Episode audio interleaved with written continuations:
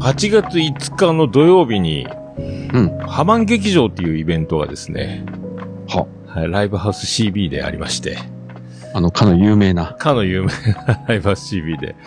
えーで、しかもクマも呼んで、すごいね。はいで、ライブと、えーポッドキャスターのトークの融合イベントをやる と。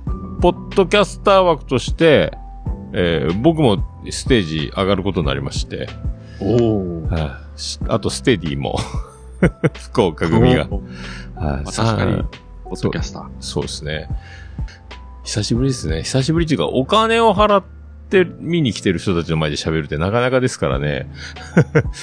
えーなかなかそれはハードル高いですよそうね。なんです。よ。我々、ポッドキャスター、まあ、サブスクやってる方は別として、あの、無料の気軽さっていうのを大前提に、まあね、好きなこと喋るっていう、怖いですね。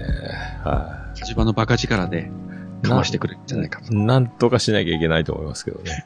はい。なんとかすると思います。は楽し みに。